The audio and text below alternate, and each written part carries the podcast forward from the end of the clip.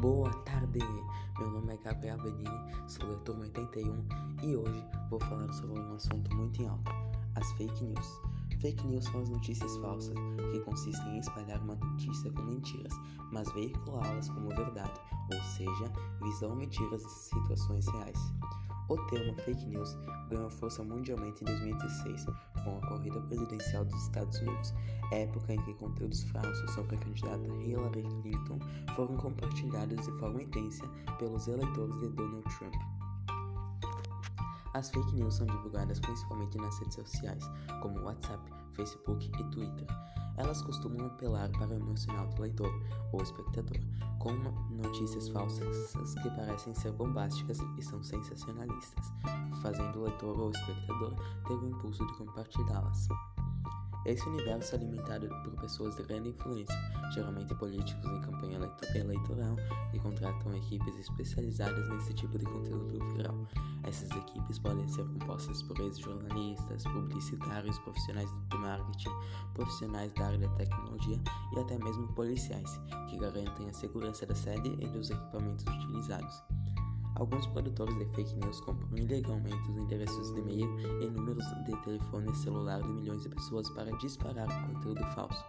Existe a preferência por contatos de líderes religiosos ou de movimentos políticos, já que eles se passam aos seus seguidores e pedem que a informação, tida como verdadeira, seja compartilhada. E podemos também relembrar alguns casos famosos de fake news. Um caso que ficou muito famoso na época foi o de Gugu Liberato em entrevista com o PCC. Em 7 de setembro de 2003, o programa Domingo Legal do SBT exibiu uma falsa entrevista com dois integrantes do PCC, facção criminosa, usando os codinomes Alpha e Beta. A dupla fez ameaças de morte e a vários famosos, incluindo o padre Marcelo Rossi, o vice-prefeito de São Paulo, Hélio Bicudo, e o apresentador de TV José Luiz da Atena.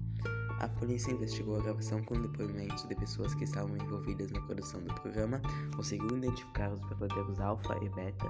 Dias depois, o apresentador Google Liberato pediu desculpas pela entrevista, especialmente pelas ameaças nelas, e disse que havia confiado no jornalista encarregado pela reportagem.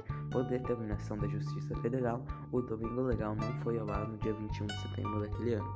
As informações são do Folha de São Paulo. E outro caso que também ficou muito famoso foi a falsa morte de Britney Spears. Britney Spears, em Hit Me Baby One More Time, talvez você já tenha procurado por algum artista no Google e também se deparado com uma sugestão de pesquisa que completava com Fulano morreu, apenas para dar um susto momentâneo, já que na grande maioria dos casos nada aconteceu com o artista. Os fãs de Britney Spears passaram por uma situação semelhante em 2001, quando a BBC teria dito que a cantora pop havia falecido. Na realidade, o site que divulgou a notícia não era da BBC, e sim uma cópia bem convincente dele. Segundo The Guardian, o texto ainda fazia referências a Hit Me Baby One More Time, uma das músicas mais famosas da Britney, evidenciando de que era tudo uma farsa.